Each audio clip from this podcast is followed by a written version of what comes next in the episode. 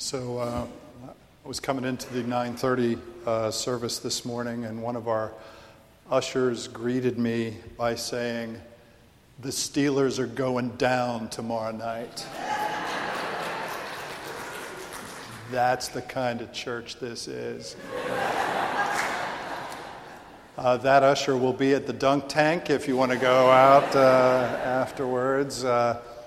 And I won't belabor the point, but it's been a long time since Washington beat Pittsburgh, so just leave it right there. So, bar the doors, ushers. Uh, now comes the sermon. Uh, I don't know why I remember this uh, so well after all these decades, but uh, I recall still to this day a moment when I was just a little kid and uh, we visited my grandparents' church. And uh, there in front of Old St. John's was one of those uh, signs, you know, with the changeable letter boards uh, that you see. And the message on the sign that day that uh, for some reason just got engraved in my mind and that I like to mention from time to time said, and I quote, two thirds of God is go. Get it? G O the two thirds of God is go, which isn't brilliant theology, but uh, it does bring me to uh, the second third in a series of three messages on the God of our tomorrows. And on the second of two things uh, that I want to talk about that I believe are absolutely vital to our ability to go forward into whatever future God has for us, either as individual Christians or as a community of faith together. And the first, in case you weren't here last week or may have forgotten, is reconciliation. Because, like I said, where there is no reconciliation, there is no future, there is no going forward. And the second that I want to talk about today is replication and, and what it actually means for you and me and for us as a church together to reproduce the blessings of God in the world that we live in. To set off this chain reaction of grace in places and circumstances and in the lives of people who you know, really don't know about the difference that Jesus can make in all of their tomorrows. And because we have this saying uh, in the church that we are always one generation away from death if we don't keep going. And reproducing and replicating the blessings of God in the spirit of Psalm 145, uh, which said, I will praise your name from one generation to the next. And that brings me to the passage that you just heard Pastor Miller read from uh, Matthew chapter 28 and what has come to be known as the Lord's Great Commission, or as I like to pronounce it, the Great Co Mission. Because it was in those words that the risen Christ brings to a close his earthly ministry by gathering with just 11 people on top of a Galilean mountain where he passes the baton. And he makes his mission their mission when God says, Go and make disciples of all nations, baptizing them and teaching them to obey everything that I have commanded you. The, the word for go in the original manuscripts has been variously translated over the years with phrases like as you go, or in your going, or while you go, or go therefore. But it all has to do with going to new places, people, circumstances, and hearts. And showering them with the grace of God and telling them the story of Christ so that they can find their place in that story and then find God in all of their tomorrows. And, and the word for nations in that passage, which I've uh, pointed out before, is the Greek word ethne, where we get the word ethnic or ethnic groups. So that when Jesus gives his 11 followers this great co mission, even in his last days with them, he is broadening their vision and he's telling them, you know, that their mission from that day forward wasn't just about, you know, Jews who were waiting for the Messiah or people up in the Galilee where all this got started for them. That this mission was about reaching people of every race, every culture, every ethnicity, every nation, every circumstance in this life. It was a tall order. And so when he says go, he's really talking about the ultimate road trip. And because they went, and they reproduced the blessings of God. They replicated the ministry of Jesus because, you know, they bet their lives on this spiritual passion that was filling up their hearts because they crossed all those boundaries in the name of the one in whom all of those boundaries fall. Because they planted churches in one place after another. What resulted from that day on the mountaintop was a chain reaction of grace that has continued for 2,000 years all around this world, and it continues today into the places and the lives of people who hear that they're forgiven, that they're redeemed and saved and loved in the blood of the Lamb. Now, uh, I first uh, met uh, Bill Reedy uh, almost 20 years ago when he was still in seminary, and uh, he was actually uh, serving his vicarage or internship here in the Silver Spring uh, area. Uh, Bill Reedy now is uh, back at the seminary, and he is now serving as its director of recruitment, which you know is absolutely perfect if you know this guy. In fact, he was back at St. Andrew not that long ago, meeting with prospective students, and I got to spend some time talking with him, visiting with him, and catching up here at the church. But 15 years ago uh, today, Bill Reedy was actually serving as the pastor of St. Matthew's Church in Queens, New York City. And when he learned of the attack on the World Trade Center, he did something that a lot of people did not do. This guy who grew up in some very small town in Michigan grabbed a bottle of anointing oil, put it in his pocket, and he got in his 1995 Chevy Corsica. And he started driving west on uh, the Long Island Expressway, bound for lower Manhattan.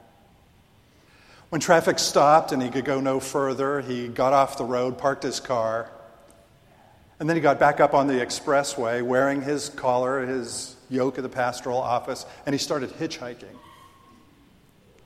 He got picked up by an FBI agent who took him all the way into lower Manhattan and dropped him off about five blocks from ground zero.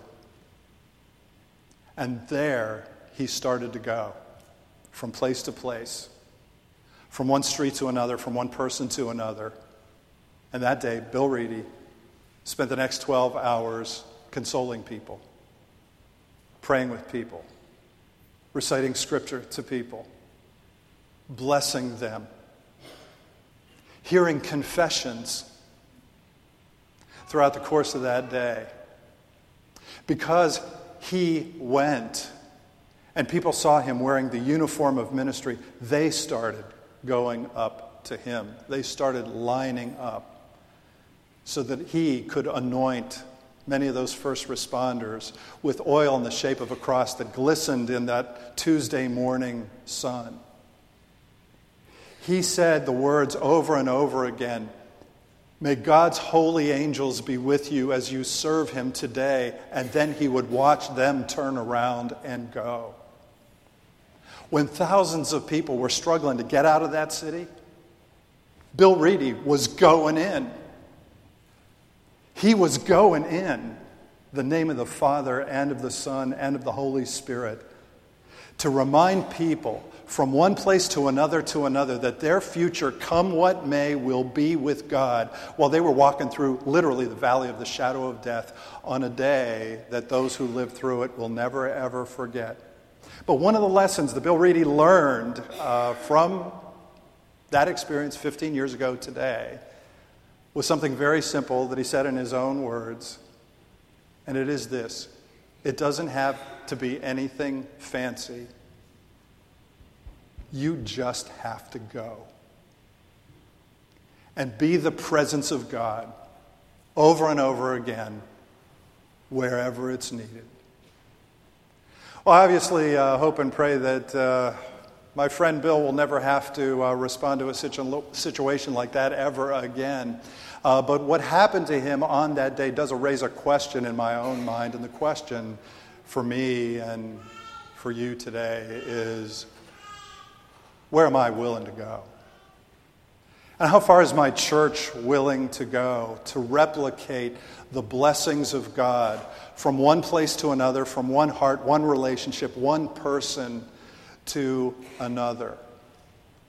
because you just never know how doing that might change someone's world always and forever, especially, you know, when the mountains are falling into the heart of the sea. Maybe not like it happened exactly that way on September 11th, 2001, but in a way that other people might think of as their own individual personal ground zero. Or maybe there are other people, you know, who have never experienced anything like that. They, they weren't around, they're too young, it hasn't happened, but, you know, there is no way they are even remotely prepared for an experience anything like that. Where am I willing to go? How far is our church willing to go to replicate the blessings of God? See, some people here only have to go as far as the bedroom across the hall where that little girl or that little boy is playing in order to hug them and sign them with the cross and say, you know, you're God's little boy. You're God's little girl. So that they know it like there's a sun in the sky, they know it. Some of you need to get in your car and only drive as far as the local coffee shop where you get to meet somebody in your life who's going through a really rough patch right now. Not because you're there to do anything fancy, not because you have all the answers, but because God's mission is your mission and you get to be the presence of God. Because Scripture calls us the body of Christ and says, go for it. And as I said last week, uh, eight years ago, this whole church family got going to open a whole new chapter in a whole new place. In the spirit of the prophet Isaiah, who called on the people of God to expand the place of your tent and do not hold back. All of which is to say that while this whole thing got going with 11 people, meeting on a mountaintop with the risen Christ. It has gone on in a chain reaction of grace that has encircled the world and that today includes you and me. For the sake of people who are literally starving to spiritual death for lack of something that I frankly have grown accustomed to because I've been feeding on it all my whole life long. And that's why we make a big deal about things like Rally Day for Kids. And why our theme this year happens to be red, white, and blue. Not only to honor our nation on this day of remembrance, but above all to honor the Lord of the nations, who shed his red blood for our salvation, who washes us in that beautiful water of baptism, who gives us the white robe of righteousness, redeemed, made clean by the blood of the Lamb. That's why there's a group of middle schoolers out on a confirmation retreat on their way home as I speak. That's why we install teachers. That's why we operate a Christian preschool. That's why there's another baptism today. Because we've been called to keep going, to replicate the blessings of Christ in every way we can, and to be part of this chain reaction of grace that includes many who have come before us, and by God's grace, many more who will come after us. I shared with you recently, and we've prayed about it, that I uh, last month attended the ordination of a young man uh, who I've known since you know he was a little kid in uh, the congregation that I served before uh, coming to St. Andrew in a sanctuary uh, that happened to be built while I was serving as its pastor. And uh, at that service, uh, there was a guy by the name of Gary Reeder, and Gary Reeder uh, was the first full time pastor of that uh, same congregation, and actually two before me. And after the service, you know, I had this guy on one side of me who was, you know, long before me. You know, I had this, you know, brand new kid pastor on the other side of me, you know, coming in long after me. There was another person in the conversation, and, you know, Gary Reeder was standing there. We were swapping stories about our years of service there, and he started looking around the room, and he, he said, Well, you know, I had nothing to do with this. And I looked at him and I said, Oh, yes, you did. You are part of the chain reaction that got us to this. And that has gone on after this, long after you and I got going to another part of the mission field. You know, as you think about what it means for you to live the life of Christ, you know, in your vocation, whatever it is you do, I want to invite you to spend some time pondering the question where might you go? What new place, setting, room, restaurant, coffee shop? What relationship might you go to to make an entrance, to bring the presence of Christ and to replicate his blessing in the life of someone, even when the mountains in their life are fallen into the heart of the sea? Because you just never know, you know, when somebody can have their name written in the Lamb's book of life because of you. Or maybe you can just think about how you might be part of this chain reaction where the blessing ultimately comes through somebody who comes you know, long after you. I mean, who knows? I also ask you today to spend some time praying that God would lead us together in the way that He would have us go as a whole church full of sisters and brothers in Christ who have been baptized for moments like 9 11 and like this 9 11 and like all the tomorrows that He has in store for us, whatever they might include, remembering the promise that Jesus made at the very end of this great commission when He looked at those 11 individuals and said, Remember, as you go, I'm going to be with you. Wherever you go, I will be with you to the end of this age, so that by His grace and through His presence, our future as a community of faith can be like dropping a huge boulder into a placid lake, so that this world will see the waves of God's love moving out and going on and on for the hope of the world. So, hey, I give thanks you know, for the grandparents on whose church I read a sign, who raised their daughter in their faith, who turned around and raised her son in her faith. I give thanks to God today for the pioneers and founders of this congregation, most of whom I never even met, but they got going out of their comfort zone. And to them, I owe some of the most precious relationships and most important spiritual moments of my whole life. You know, to the Bill Reedys and the Gary Reeders of this world who took their turn in their generation to replicate the blessings of God wherever it is uh, that they went. And finally, to you who got up and came here today to celebrate the good news that love is stronger t- than death when it's in Christ. To see us proclaiming the goodness of God from one generation to the next, passing the baton, being part of this chain reaction that we pray will go on and on by the grace of God, and remembering, trusting, and believing the absolute truth that whoever you are and wherever you go, you're God's girl. And you're God's boy and that will never, ever change. Let's go, church, and let's keep going for the glory of God, for the hope of the world. In the name of the Father, and of the Son, and of the Holy Spirit. Amen.